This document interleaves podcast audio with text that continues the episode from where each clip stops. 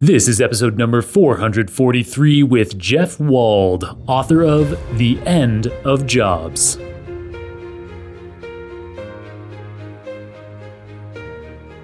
Welcome to the Super Data Science Podcast.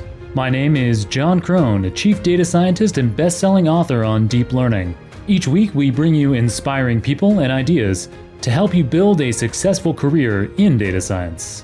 Thanks for being here today, and now let's make the complex simple.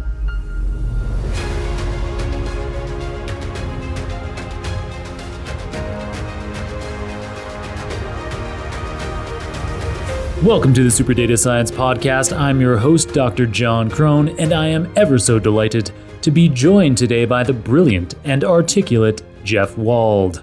Jeff is a serial tech entrepreneur with multiple successful exits, but he's here with us today to discuss his new book on how data science, automation, and other macroeconomic factors will reshape jobs and work around the globe in the coming decades.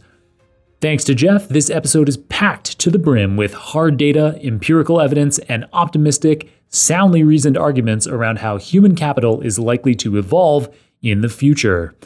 This episode is for anyone who'd like to be able to better predict how data and automation will continue to reshape their career and the broader world.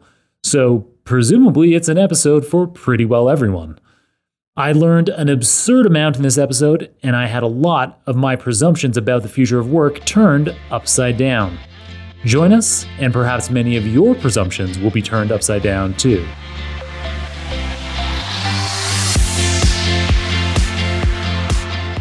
All right, Jeff, welcome to the show. Where in the world are you calling from? I had the impression that you were in New York with me but before the show, as we were talking about, well, I was hoping to talk to you about what gym you're going to in New York. I found out that that was going to be a question that wasn't going to go very far. Tell us about where you are right now. Well, I will tell you that uh, I decamped from New York City temporarily, very, very temporarily. I will 100% be back, despite people saying, stay down there for at least six months and establish residency. have to pay taxes. No, I'm a New Yorker, and I will be a New Yorker, and I will pay taxes in New York. But uh, my parents do have a home down uh, in South Florida, and given COVID, they are not doing their normal snowbird thing. And I was going for a run the other day in frigid Central Park, it occurred to me wait a minute, there's a house down there that has nobody in it. Why aren't I in it? So the next day, I packed up some stuff and uh, and headed south. So I've been uh, been here for ten days, and uh, I did. You know, I, this is in a an elderly community. The average age here in this uh, country club is about 75, and so they've got very strict COVID rules, which I respect. Hmm. And so I wasn't allowed out of the house until uh, five days in a PCR test. But uh, as we talked about earlier, I did go to the gym here uh, at the club for the first time with masks on and only 15 people allowed in the gym. It was mm-hmm. my first time in a gym in a year, and it was so exciting. I'm going to be so sore tomorrow. nice. Uh, and have you found nice uh, running trails, anything like Central Park around Boca Raton? Oh, come on now. There's nothing like Central Park. nothing like Central Park. But uh, this is a beautiful area, beautiful community. I'm, I'm very fortunate to be uh, to be down here. I agree. I do love laps of Central Park myself. Um, so we're here to talk about your first book today. It's called The Birthday Rules Critical Conversations to Have with Your Children, 6 to 16. Oh, wait, I'm going to take in a bad note here. Well, wait. Now, we're here to talk about your latest book, which is The End of Jobs Rise of On Demand Workers and Agile Corporations. I don't know if you want to tell us for a minute about that first uh, book. It's quite a pivot between the two. It's a heck of a pivot. I mean, look, the first book was based on a lot of things that I do, which was just kind of somebody saying something and me thinking, oh, that's a good idea. My older brother and his wife are two of the best humans that I know uh, they were struggling, Jon, because their oldest had come and asked for a phone. Their oldest, Jonah, was seven at the time. And my older brother, who, who again, best person, best parents, best partner. I mean, he's just, the, the two of them are just amazing. And they didn't know what to do. And I thought, hmm. wow, if these two don't know what to do, ain't nobody know what to do. And he just made this statement. He said, you know, there should just be a list of when kids get what, and all parents have to follow it because I don't want to deal with this. And I thought, there should be that list. So here's what I did, man. I hired a bunch of researchers and we took all the data, all the reports, and all the studies about what different experts said about adolescent and child and adolescent brain development. And uh, we added it all together and put together a framework. But it is a framework, it's not designed to be prescriptive. I mean, every child's developmental path is different, every family's economic capabilities are different, every family's value systems are different. So just because a child's prefrontal cortex is developed enough at the age of 11 on average to handle the responsibilities of a phone doesn't mean you should get a phone. And, and Jonah ended up getting a phone, I think, at 10, but and now he's got one, and now he doesn't get off the phone because now he's 15. But be that as it may. Nice. I love actually the neuroscience approach to writing that book. I wasn't expecting that. I you may not have known that I have a PhD in neuroscience. And I so, did not know this. Yeah. And so you mentioning prefrontal cortices and them being sufficiently well developed, that does pique my interest. Did you do uh, this is I'm I'm only gonna ask one more question before we move on to the end of jobs. But did you do anything related to gender differences in brain development? We did not. We did not dive that deep uh, because there are so many differences, even uh, yeah. non-gender based, that the when you start breaking it down, there will be once I brought broke down that subdivision, there'd be a bunch of different subdivisions to break down. And so it was just around 11. Uh, but girls certainly do develop much quicker than boys. Yeah, definitely. There was um, one of my favorite neuroscientific um, uh, factoids that I like telling at parties is that um, boys develop a uh, an amygdala, so your emotional center of your brain, is fully adult by the age of 16, but your hmm. prefrontal cortex on average, not until you're 18.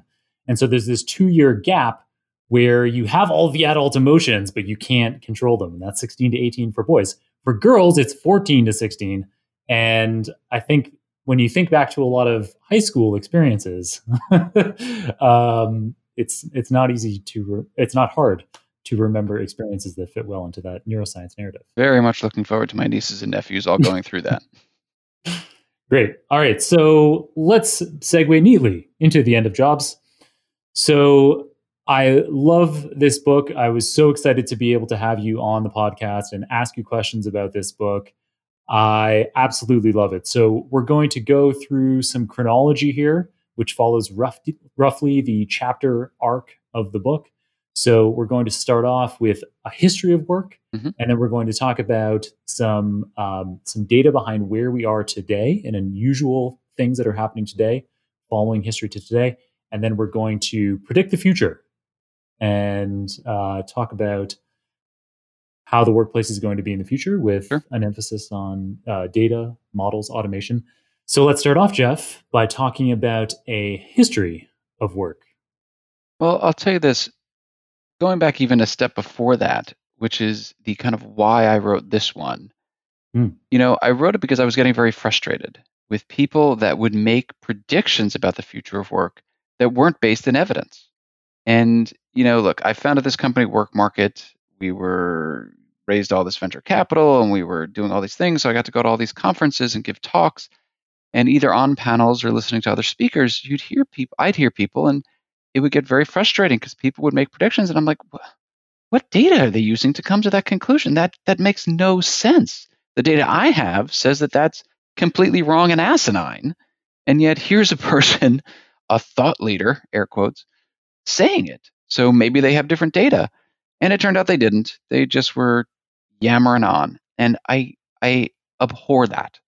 Anybody speaking in the public square without evidence I abhor, but people making predictions about the future of work is especially dangerous because people are making choices about their careers, about their family, about where they're going to be from a community standpoint, about their companies. And then obviously we have societal issues. And you have a responsibility to use these bodies of evidence. These bodies of evidence are history, data, and how companies actually engage workers. And if you use those, you still probably are going to get it wrong by the way. There's no crystal ball here, but you at hmm. least have a logical, reasonable, defensible model for making your prediction. You can at least back up what you're saying. So, with that, the history of work, you know, Jon, to make predictions about the future of work without studying history makes zero sense to me. you know, the five most dangerous words in business, is often said, are this time it is different mm. because history rhymes. And so we as a society have been through mass changes in technology before. And I, I bring that up because our big lens through which we're looking through the future of work is the huge technological change of robots and AI. And so, especially at this point in history, at this point in our development as a society to not look at the other times when companies and workers had to come together and renegotiate their contract in the face of tremendous technological innovation, seeing how companies, workers, and society handled those change changes and understanding where we're slightly different now, but at least studying them seems like a predicate.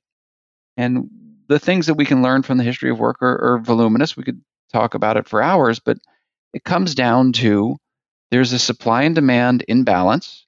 There is always, I should say, in a mass day way, there's always more workers than there are work to be done. That actually ends up not being true for discrete niches and very specific points in time, like blockchain analysis or data scientists now.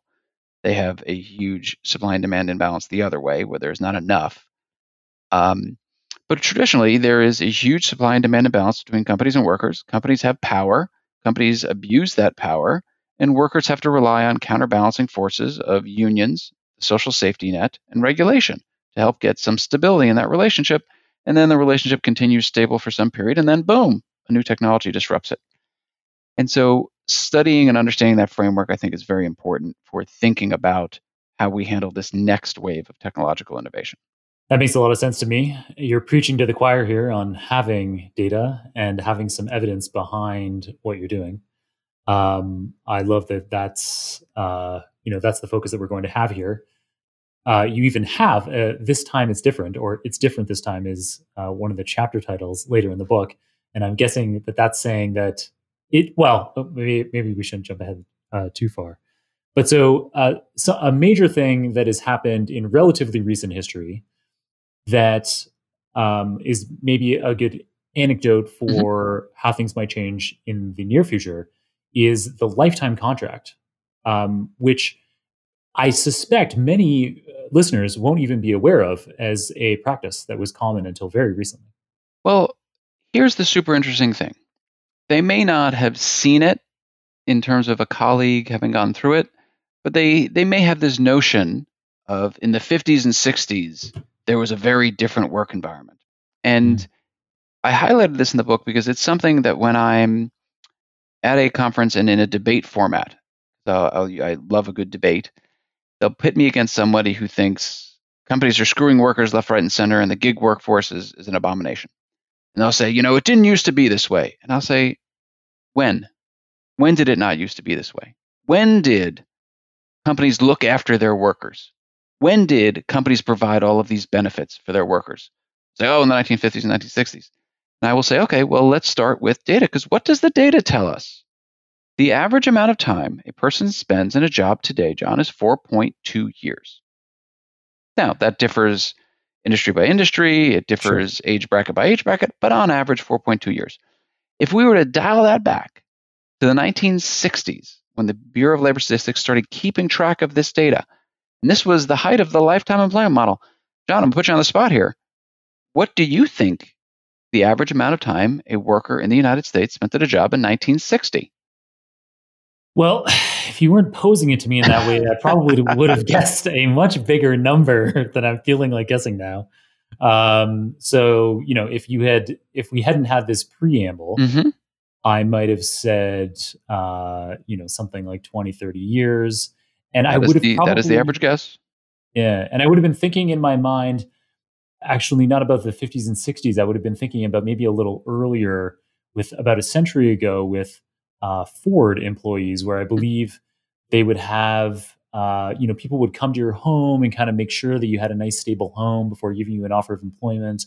And I, and from all that, if you're putting all that work into hiring these people, I kind of just thought that if you managed to get a Ford job, that was a really cushy job uh, you know, for a manual labor job, at least uh, at that time, and that you had lots of benefits, lifetime pension, your family mm-hmm. was taken care of, all these things. and that you would have that job for life, like a tenured professor. So it's interesting. Henry Ford, aside from being a terrible anti-Semite and a few other terrible things, was you know did a wonderful job by his workers in a number of ways. And one of the things that he's very famous of saying is, "I want to pay my workers enough so they can buy a car." When people said, "Oh my gosh, why are you paying them so much?" I want them to afford the product. And that's a very fundamental part of why we see economic expansion is that workers are able to buy more Here's the thing about the data and what the data tells us. The average amount of time a person spent in the job in the United States in 1960 was five years. Mm. And it's mm-hmm. really never changed. It goes up a little bit, it goes down a little bit. You know, it was about 4.2 in the mid 1980s, and then it started trending back up to 4.4, 4.5, then back down. And that's the reality of the US workforce, which is not to say that the lifetime model, model never existed. It existed. But did it exist for every worker at every company? Hard no. Absolutely yeah. not. Yeah. Did it exist for some workers at some companies? Of course it did. But we take those stories about the job at GM, the job at General Electric, the job at Dow Chemical, and the defined benefit pension plan, and all these other things, and we manifest them throughout the economic experience and employment experience for every American. It just simply isn't the case. Right. So it becomes a very false narrative. As a notion, it certainly existed. Did it exist as the standard for the American worker? No, it didn't. And it becomes very important to understand that because when you're comparing the state of the American worker today, you should be comparing it to the actual state of the American worker at some point in time in which you want to have this discussion, not some fanciful notion of what that worker had. I love it.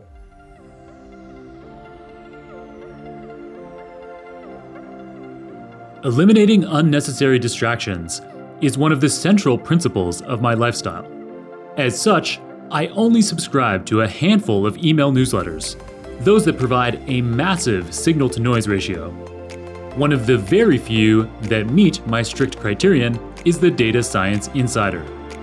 If you weren't aware of it already, the Data Science Insider is a 100% free newsletter that the Super Data Science team creates and sends out every Friday. We pore over all of the news and identify the most important breakthroughs in the fields of data science, machine learning, and artificial intelligence. The top five, simply five news items. The top five items are handpicked, the items that we're confident will be most relevant to your personal and professional growth. Each of the five articles is summarized into a standardized, easy to read format and then packed gently into a single email. This means that you don't have to go and read the whole article, you can read our summary and be up to speed on the latest and greatest data innovations in no time at all. That said, if any items do particularly tickle your fancy, then you can click through and read the full article. This is what I do. I skim the Data Science Insider newsletter every week, those items that are relevant to me, I read the summary in full. And if that signals to me that I should be digging into the full original piece, for example, to pore over figures, equations, code, or experimental methodology, I click through and dig deep. So, if you'd like to get the best signal to noise ratio out there in data science, machine learning, and AI news, subscribe to the Data Science Insider, which is completely free, no strings attached, at superdatascience.com/dsi. That's superdatascience.com slash DSI. And now, let's return to our amazing episode. So, in these debates, you would be coming with data, and the person you're debating against would have a few anecdotes in their mind, just like I did. And uh, that ends up being the basis for their arguments. Uh, and I, yeah, I think that that's a that's a it's a common flaw in human reasoning. Yeah. Um, it's a like these rules of thumb that we have for for quickly coming up with uh, an understanding of of any event, including past events. You know, I will I will tell you the story, which I actually have forgotten, and you just you just reminded me of this. I was on a debate stage. Uh, I forget who I was debating, but it was at the Economist, the Economist magazine's Future of Work conference, mm-hmm. and it was gig economy, good or bad. And I was debating, and the person came with anecdotes about how jobs used to be, and I was like, "But that isn't true." And we went back and forth and he just he closed out by saying you know my son was diagnosed with cancer and he threw the cancer thing in and how his son because he had a job at a company had health care and this and that and I lost. They the Economist actually polled the audience who thought it was good before and then who thought it was good after, and I ended up losing support to the argument. I was like, oh, well, first off, my heart goes out to your son, and I hope he's okay. But what the? I mean, come on, man. Like, that's not a debate. That is that is pulling on heartstrings, which unfortunately is very effective. Yeah. Not data driven, but very effective. Mm. That's uh. You sound like you know a lot about debating. Do you know what like the formal? There's like in like when you're debating with somebody, or there's these flaws in logic, like um, you could have an ad hominem attack, which isn't what happened there but it's somehow this is some it's like a red herring or it's some it's a logical fallacy that they're employing. I am I'm familiar with the words. I am not familiar with them enough as tactics, and I would probably be all the better at a lot of things I did if I actually studied and and did those things. I just go into debates. I'm like, all right, here's what I'm saying. Take it or leave it. Nice. I mean, it sounds like it's working for you, although maybe not on that one. Occasion. Not on that one. I like got my got my butt kicked. Not for the first time, and certainly won't be for the last. Um, all right, great. So that's super helpful. I love that you're so data driven. Tell us a bit. Tell us what the data tells us about where we are now.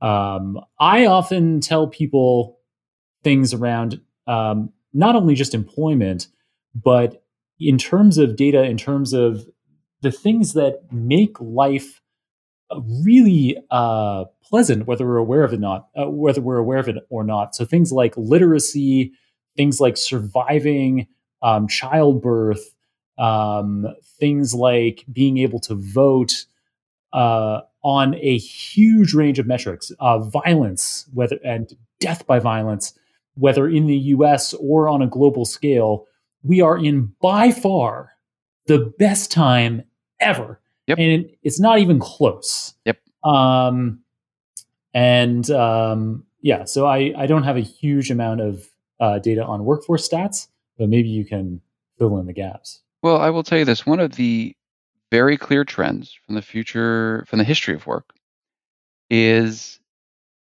the human experience of working fewer hours mm-hmm. in mm-hmm. the human mm-hmm. experience of having ever more jobs in society and the mm-hmm. human experience of having a higher standard of living. Those things are very clear, almost uninterrupted patterns. There are certainly some interruptions in periods of great economic dislocation, the Great Depression, global financial crisis now.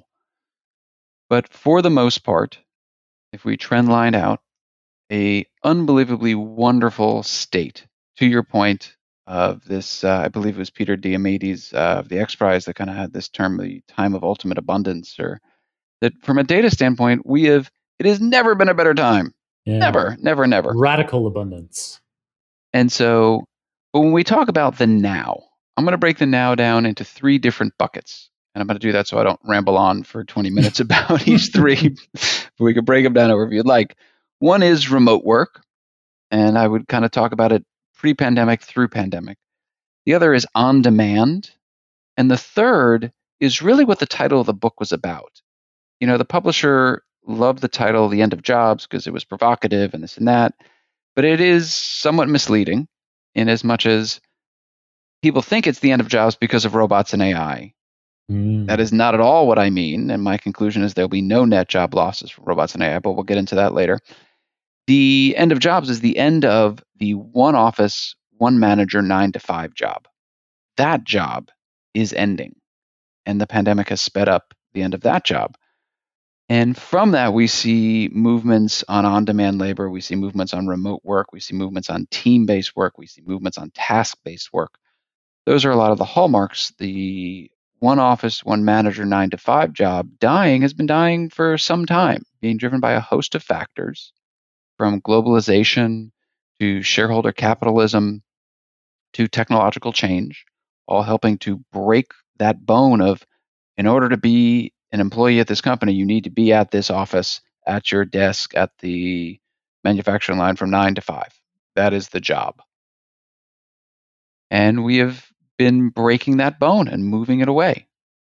And so the most present ways and the ways people think about it the most is the on demand labor market and the remote work construct, both of which help move this nine to five, one office, one manager job to the end state, which is a fluid, team based, work from anywhere, always on job That's where we're moving.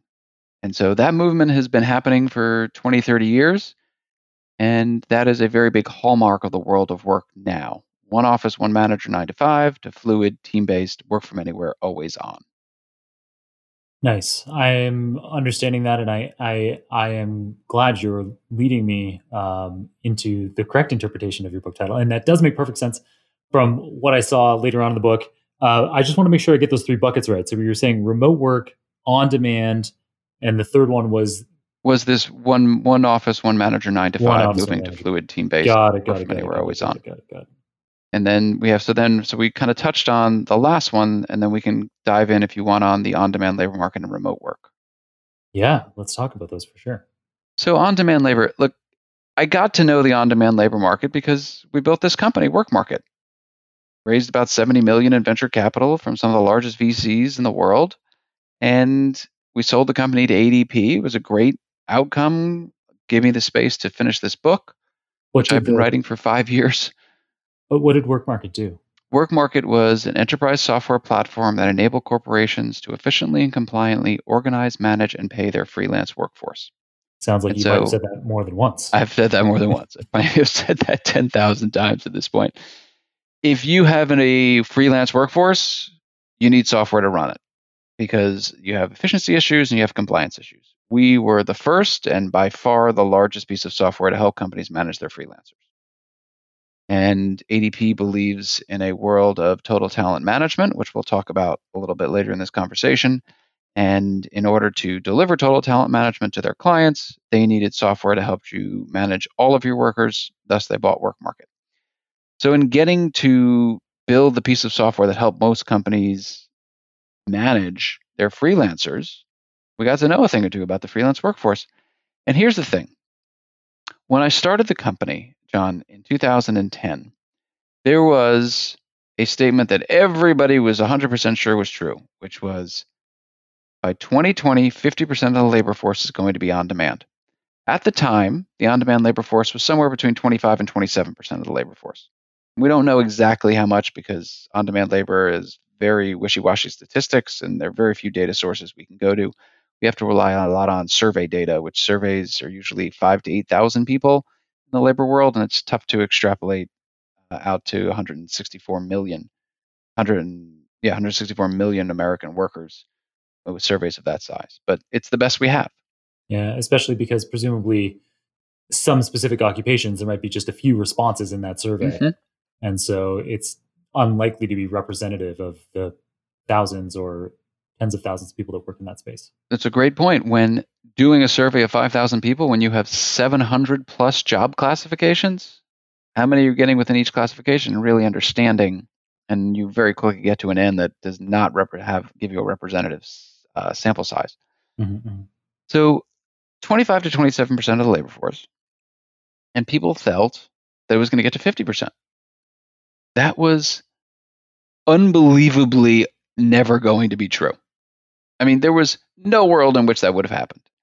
Yet, that is what everybody said. And by the way, now that we've passed 2020, thank God, uh, you know what everyone's saying now?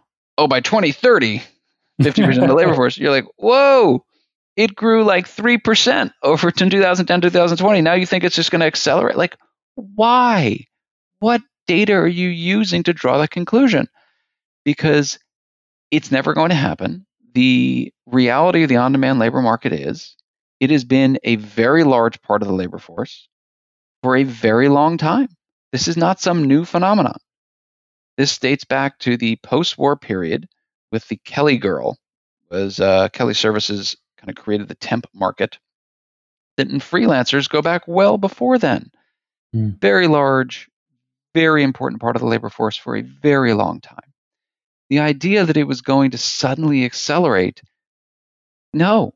On the consumer side, okay, maybe.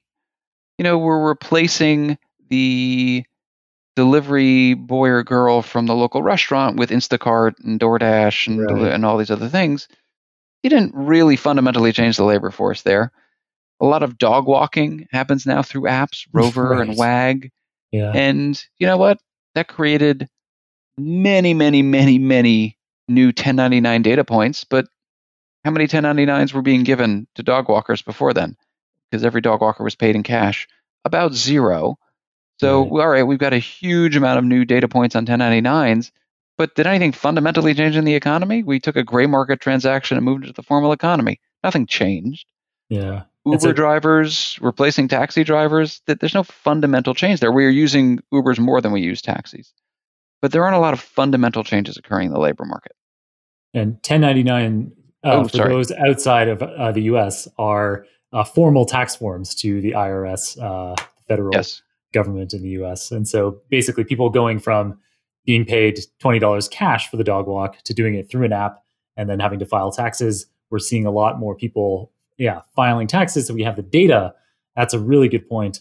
Um, and even then, even with all of you know now people in the formal economy that previously might not have been, it's still like you're saying, three percent of workers. It's a splash in the pan, uh, a drop in the pan would be the expression. It Um, is look, these are movements. I am not saying they're not movements, but Yeah. the movements that drive another 25% of the labor force. So in the United States, 40 million workers? No, that's not happening. That's not going to happen until corporations fundamentally change work streams and workflows, and they haven't, and they're not going to. So the idea that it's going to hit 50% of the labor force is silly. So we spend a lot of time in the book talking about the world of work now in regards to on-demand workers to give that historic context, to give the data and what the data has told us over the last 10 to 15 years, and to break down where those different workers are and what the consumer interaction is versus corporate interactions. And it paints a picture of slow and steady growth. Slow and steady growth that I think will continue, but slow and steady growth, not a doubling. That that's not going to happen. Because we went from 25 to 27% of the labor force to about 28 to 30% of the labor force. That's kind of where we are now. Yeah, over 10 years. Yep. Yeah. Nice. So that covers fluid work, on demand work, and remote work is probably something that people are thinking a lot about right now. Um, Oh, remote have- work. Yeah. Let me tell you, surprising nobody. I'm going to start with history. Great. 10 years ago, 1.5% of the US workforce worked remotely. Now, definitions are super important here, as they should Mm. be to all of your listeners when we talk about data structuring. Mhm.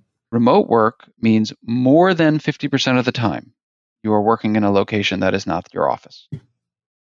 So if I go to the office three days a week, but don't for two days, I am not a remote worker. I have a flexible work arrangement. Totally different thing. Remote work, 1.5% of labor force, it did double over a 10 year period. So, unlike on demand work, which was predicted to double, no one predicted remote work doubling, but it did. And doubling happens in the labor market incredibly infrequently and only when you're dealing with very small numbers.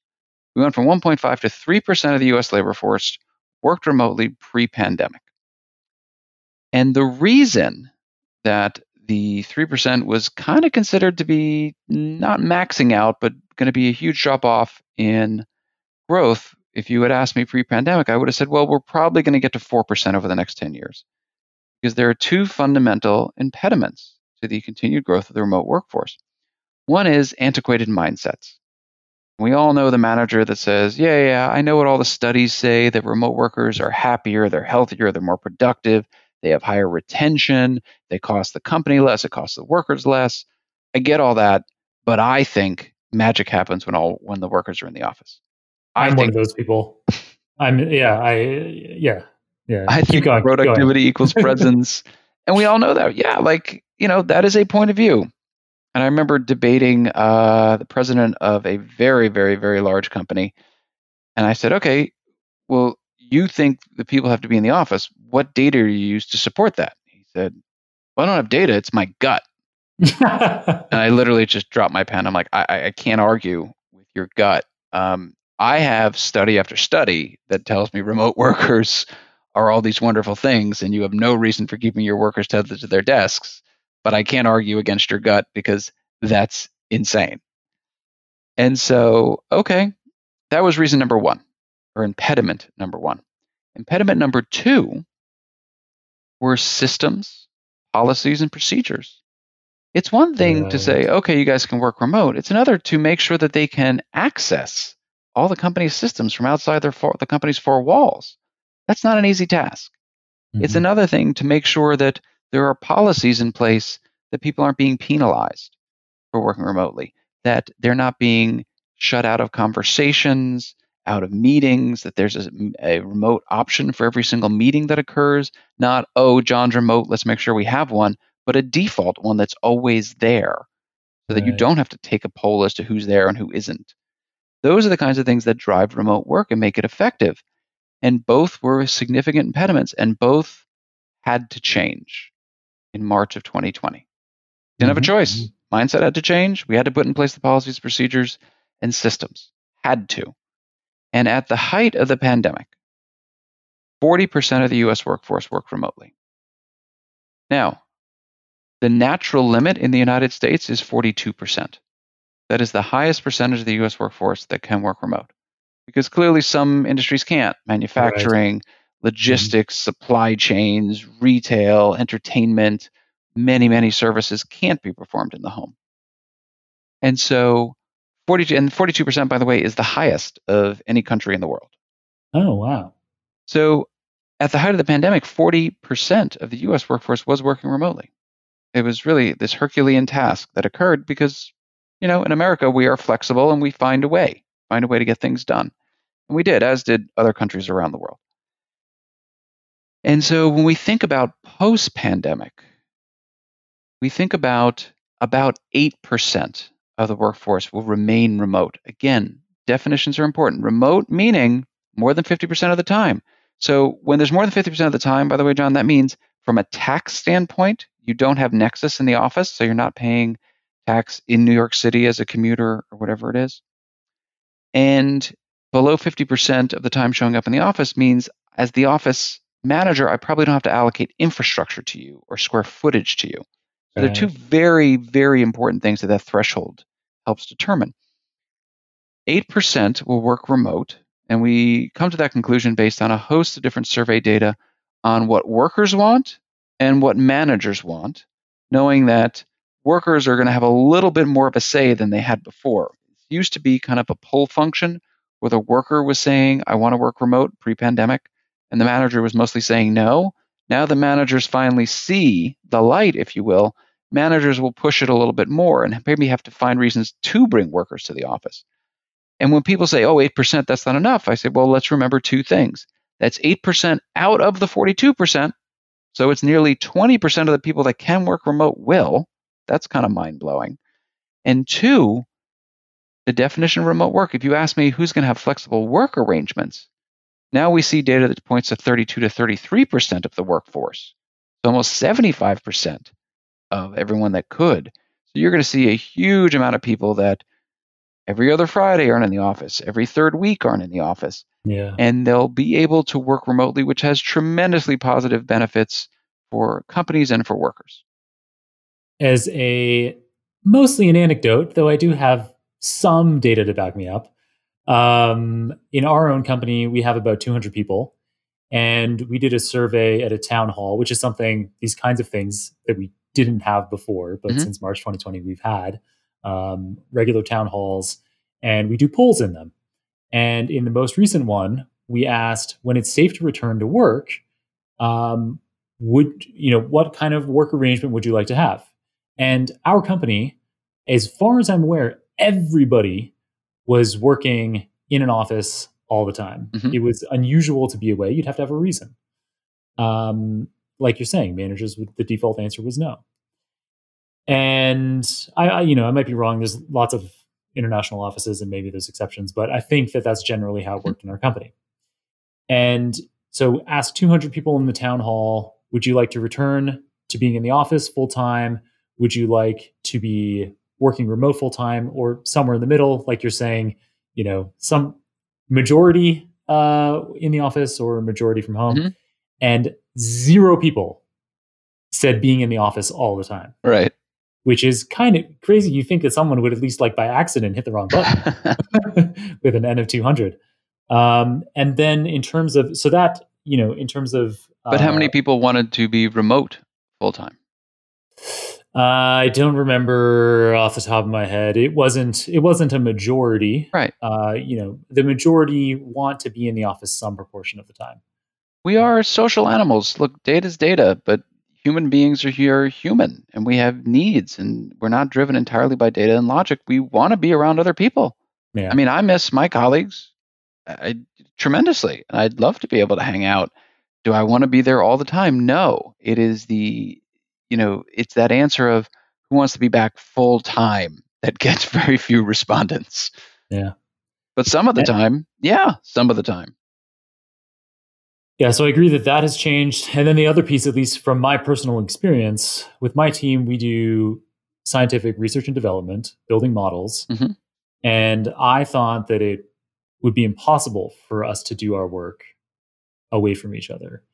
And not only am I wrong, but we're more productive than ever. Now, I do think that there's specific, you know, in the same way that you talk about having, um, you know, data about an entire economy, uh, generalizations versus specific niche instances. Mhm. Um, so you gave the example of like blockchain uh, analysts or data scientists being unusual relative to the rest of you know, it, Mhm. you know the rest of an economy. I think that there is a similar kind of thing here where there are things like social, socialization that the employees really like, but I also think that some aspects of productivity, like us being able to sit down as a team with a whiteboard and no computers, just notepads, you know, there's some there's but that we're not doing that 40 hours a week. Of course not. so Of course you know, to have a future where you set up um, half a day or a day or two days a week where people are in all together and you're very specifically like, you know, we're going to be doing brainstorming around how this model could be better during that specific time. And then we'll come out with actions, um, deliverables from that, which you'll go off and do for a day or two on your own. And I think Mhm. that people, people are, I know now, I've been proved wrong. People definitely are more productive on their own doing those things. And look to your point around the subdivisions of the data. On an aggregated basis, we have one series of conclusions. When you break things down to knowledge workers versus non-knowledge workers, to high-end professionals versus you know other people in, in the organization, there are very, very different outcomes and very different productivity curves. There are some industries, there are some job functions that, yeah, you have to be in the office for the majority of the time. There are other job functions where you never need to be there whatsoever. And there are others that there is no office. Like so it's it's very important when thinking about the world of work to not fall into the trap of oh well at my company X. Well, your company is an N of 1 and there are millions of companies. And so it, it's it's it is very very important when thinking about the future work to appreciate the complexity that goes into a labor force the size of any industrialized country. I have a lot of anecdotes, Jeff, and I have a very big gut, and we're going to lean heavily on that in our Bring conversation it on. today. Okay, you got that? Bring it on. All right. Um, no, just kidding. We will go with data. And so, uh, speaking of data, I think the number was something like um, for gig economy workers, it was something like three percent or four percent of the economy today is engaged in gig economy work. Mhm. Um, and so, Gig yeah, we- economy, just for your listeners, gig economy being a subset of the on-demand economy writ large. oh, I use them as synonyms. Oh, yeah. See, this is another issue in the labor markets is that we have lexiconal issues. The on-demand labor market, as I define it in the book, is any work that's getting done by somebody that's not your employee. So that could be a temp Mhm. worker. It hmm. doesn't include vendors and outsource. You know, it's not like Foxconn's employees being considered employees of, of Apple. Okay. But temp employees, contractors, consultants, freelancers, gig in, to me is a subset of the freelance workforce. So gig Right. work specifically, the Ubers of the world, very, very task oriented, very short term tasks. A freelancer might be a freelancer for years for a company and they would not be they were not considered themselves nor would they be considered a gig worker but they are an on-demand worker because freelance consultant contingent labor temp all of those roll together to be the on-demand workforce and by far the the largest part of the on-demand workforce are temps. That makes a lot of sense, and I will remember that. It won't be hard because I already came up with a way to remember, which is a gig. When you're like a musician and you're like, I've got a gig tonight. Yeah. You never have a gig for two years. you get you get like a gig tonight. Unless you're Billy Joel playing at uh, Madison Square Garden. But yes. Right. All right. Okay. Yeah. In residency, well, a gig residency. Um, well, I'm going to remember it that gig way anyway. uh, Fair enough. thinking about the local bar and like, you're like, I got finally got a gig tonight. There you go. Um, but yeah, so the on-demand economy is still a very small number. Um, it's still just a few percent of the entire economy. Well, the um, on-demand labor force in total is about 25 to 30 percent. I see of the labor see, force. And this was right, right, right, right. Well, and that has been true for some time. And it's been growing by a few percent every day. It has increased. Yes. It has taken about three percent market share over the last 10 years. It's gone from between 25 and 27 to 28 to 30. Nice. Okay, so with those data in hand, I can make my next point, which is that some of that growth, presumably, is attributable to data science models like matching models that we have in apps like Uber and Lyft mm-hmm. and TaskRabbit and the food delivery apps. Um, so that's kind of a cool thing related to the data science world. Um, in the on in the future. so maybe uh, talk about the near future first, which is probably easier to extrapolate into. How do we anticipate? How do you anticipate, or how did you uh, describe in your book how data models automation will impact not only on-demand workers but all kinds of workers uh, in the years to come? So the data models and the algorithms that are driven by those data models help to make a reality something we call total talent management. Total talent management is the, I would say concept, but it is actually in practice in a number of places. The practice of having all of your labor resources in one system so that you can see across anybody that can do an item of work for you a full time employee, a part time employee, a temp worker, a freelancer, a vendor, a robot, an AI system anything that can accomplish a task is in one system and the task sits at the top. It goes through the algorithm driven by the data of what each of those individual labor resources can do and then the algorithm allocates the work to the most efficient piece of that labor resource plane that is available that has the right skills that fits in from a regulatory standpoint because just because you know freelancer X it would actually be the best resource to do it, you may not be able to engage freelancer X in the state of Wisconsin or in Portugal. So there are a host of regulatory concerns that drive the algorithm. So understanding the data model of the regulatory environment is hyper important to driving efficiency on labor allocation. But total talent management, all of your labor resources in one place, that was why ADP bought WorkMarket to tie ADP's tie WorkMarket, I should say, into ADP's human capital management software packages. Beautiful. That was a crystal clear answer. And I love that term, total talent management. It is not one that I knew before, but I will be using a lot uh, in the years to come.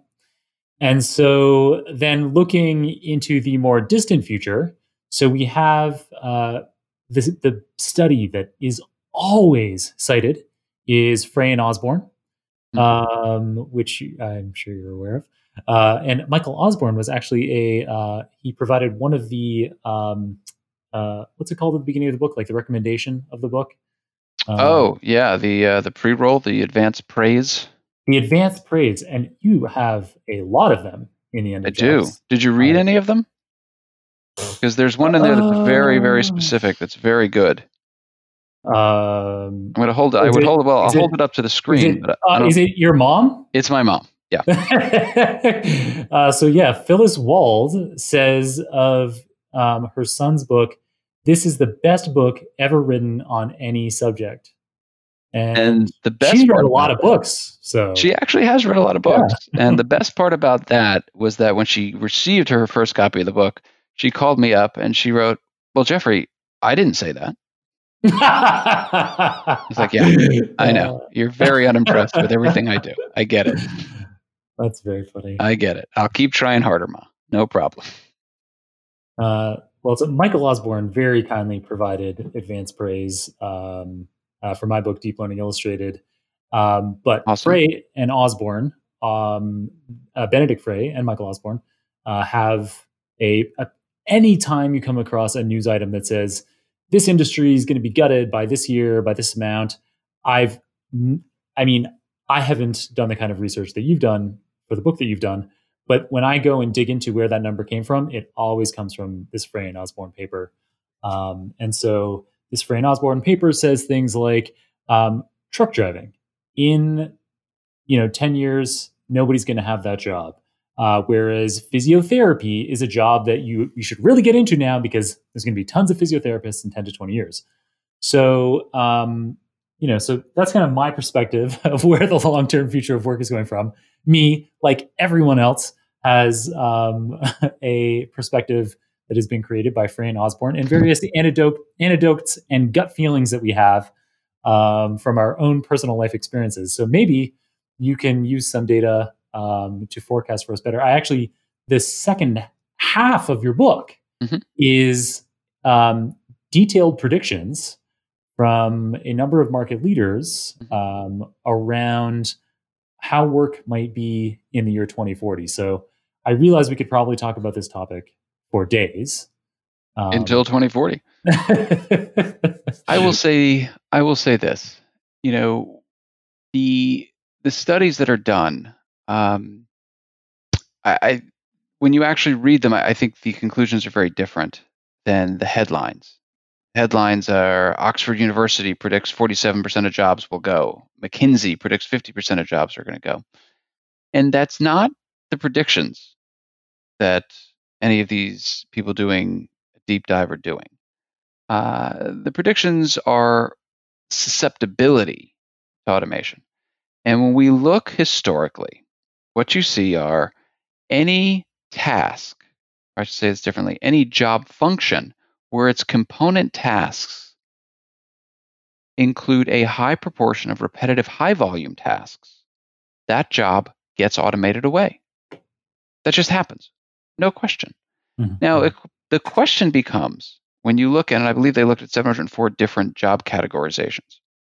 When you look at those 704 different job categorizations, you can break the component tasks of that job down into repetitive high volume and not repetitive high volume. Things that are not repetitive high volume, things that involve a lot of customer interaction, things that involve a lot of empathy, design, creativity, those don't get automated. Thing jobs that have 100% of their tasks that are repetitive high volume tasks, the same thing over and over again. Think about the assembly line and the guy turning the screw. Well, eventually the guy turning the screw got replaced with a robot just doing the screw. Yeah, that that was going to happen. That is always going to happen. And the issue I have I guess two issues. One is that in our social media driven world, the headline makes a way around the world like, oh my God, these venerable institutions and venerable people predict all jobs are going to, half the jobs are going to go, we're all screwed. That's problem number one. That's not their fault. Problem number two is just because a job is susceptible to being replaced by automation, it doesn't mean that it's going to be in the near term. And we hmm. can dive into the anecdote of truck drivers, which I've been doing a lot of thinking about recently because are truck drivers at some point in human history going to be automated? 100%. That is going to happen. Are all of them? No. We never see every single job go. You know, we still have people that are blacksmiths. They're artisans, but we have blacksmiths. We still have candle makers. I like that. The artisan truck driver. Yeah, look, there will still be those edge cases and specific reasons that you want to keep some around, especially in the medium term. In the long term, maybe I can get my mind around no, no one will ever do that again. But here's the reality the simple logic is oh, autonomous vehicles are coming, therefore truck drivers are going to go.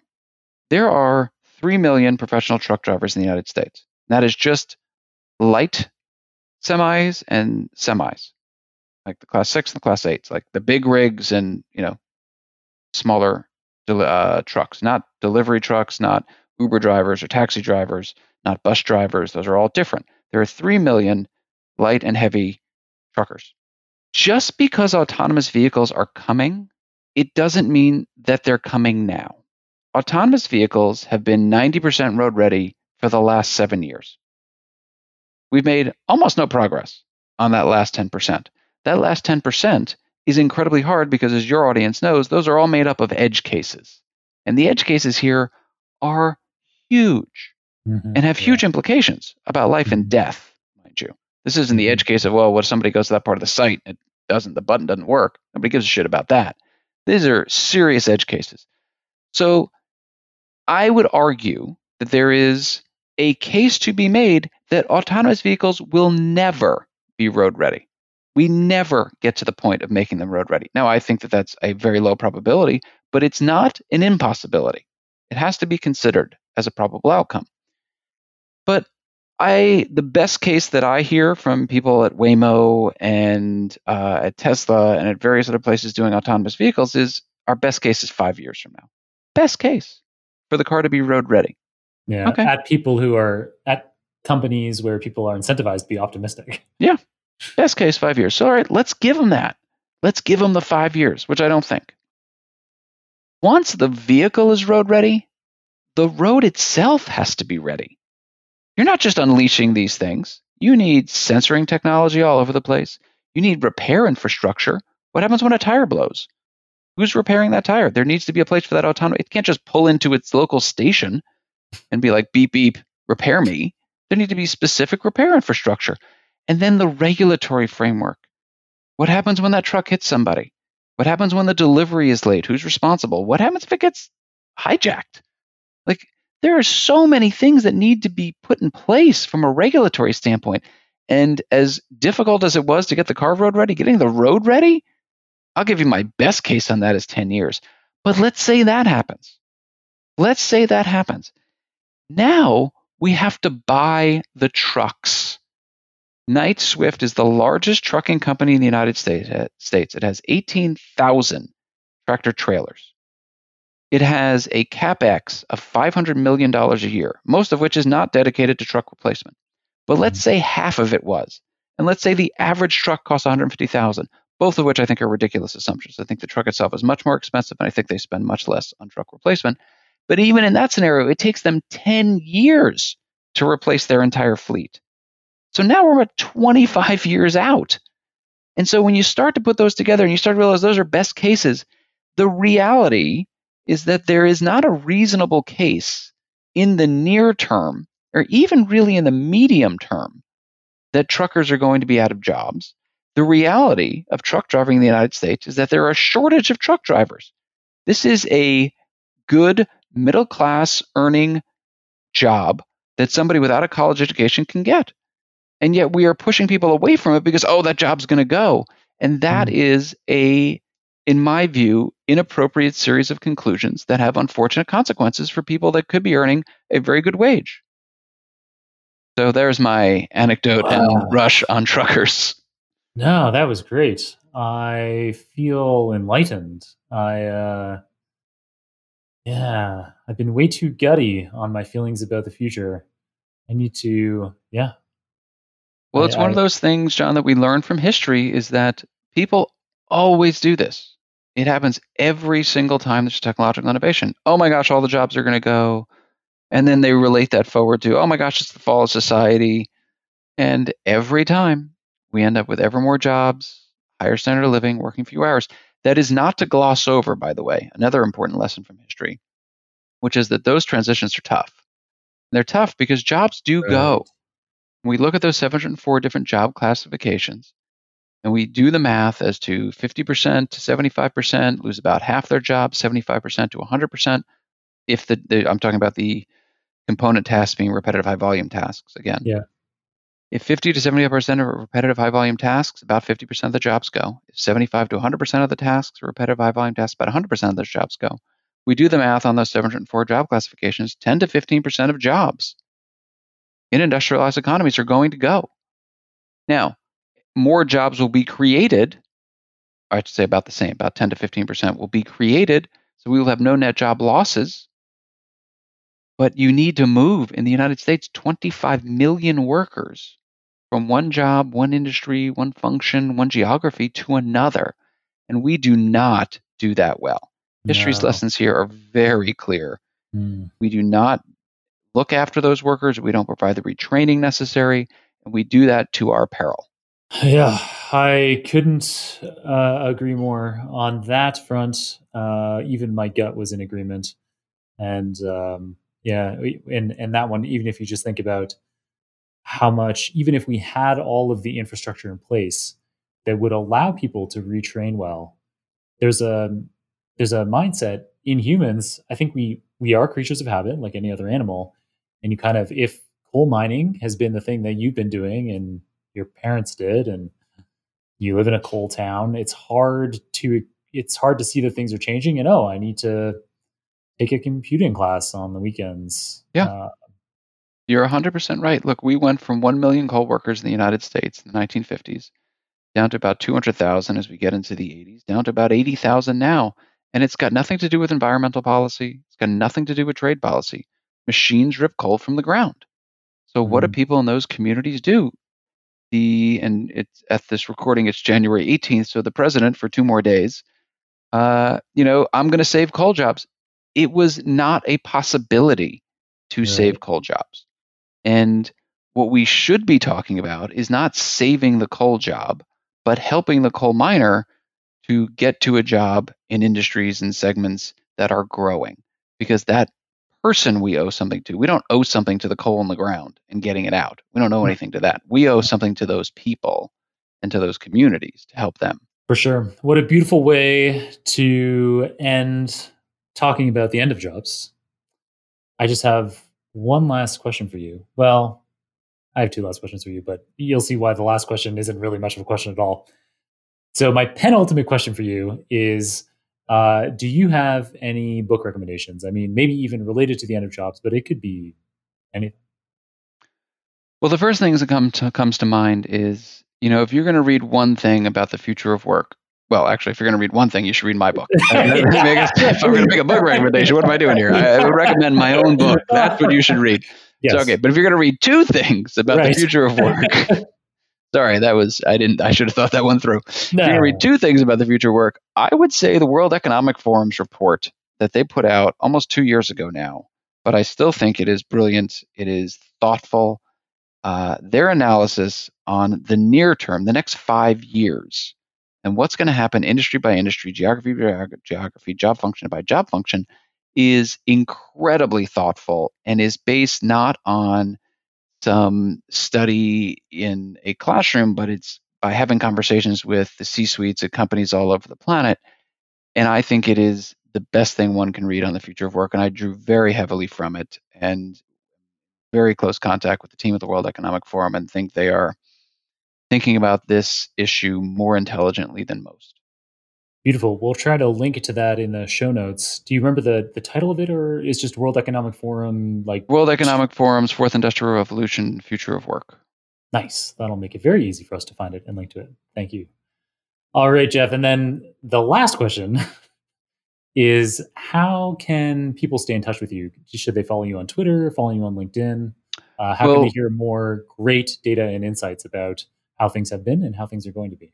If you want uh, some tweets about uh, economist articles and various studies and companies that are helping to shape the future of work, Twitter is the one place that I go by Jeffrey. I actually could not get Jeff Wald, uh, but uh, LinkedIn is where I spend most of my time, and certainly uh, anyone can can reach out on, on either platform. And I'm always happy to talk about the future of work and how we can use the history of work, data in the world of work, and how companies actually engage workers to get a better sense and a more thoughtful series of predictions about the future of work. Beautiful. It's so interesting. In the data science community, LinkedIn is definitely the social medium of choice. Um, guests on the program always say, you know, I do use Twitter, or in some cases they say I don't use Twitter at all, but everyone has a LinkedIn profile and recommends that be the way they get in touch. I thought that maybe you'd be different, but no, you're- perfect. No you- Instagram, no Snapchat, none of that. Just too much, too much Uh, to do in the real world. All right, I'll just cross off the next question about your TikTok handle. Um, great. All right, thank you so much, Jeff, for being on the program. I learned a ton. I am hundred percent confident that our audience members did too.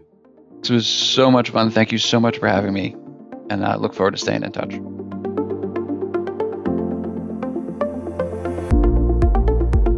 Holy moly, did I ever learn a lot in that episode. I have a feeling you did too. Jeff has so, so, so many well informed statistics and arguments under his belt based on historical and contemporary data, and then he communicates his points flawlessly.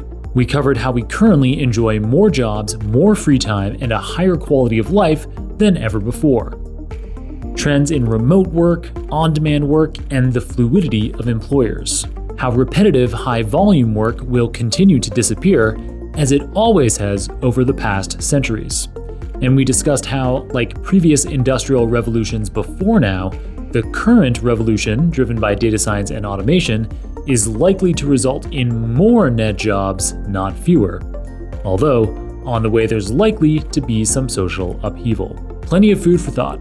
You can get way more detail from Jeff Wald's newly released book, The End of Jobs. As always, you can get all of the show notes, including the transcript for this episode, the video recording, any materials mentioned on the show, and URLs to Jeff's LinkedIn and Twitter profiles, as well as my own LinkedIn and Twitter profiles at superdatascience.com slash 443. That's superdatascience.com slash 443.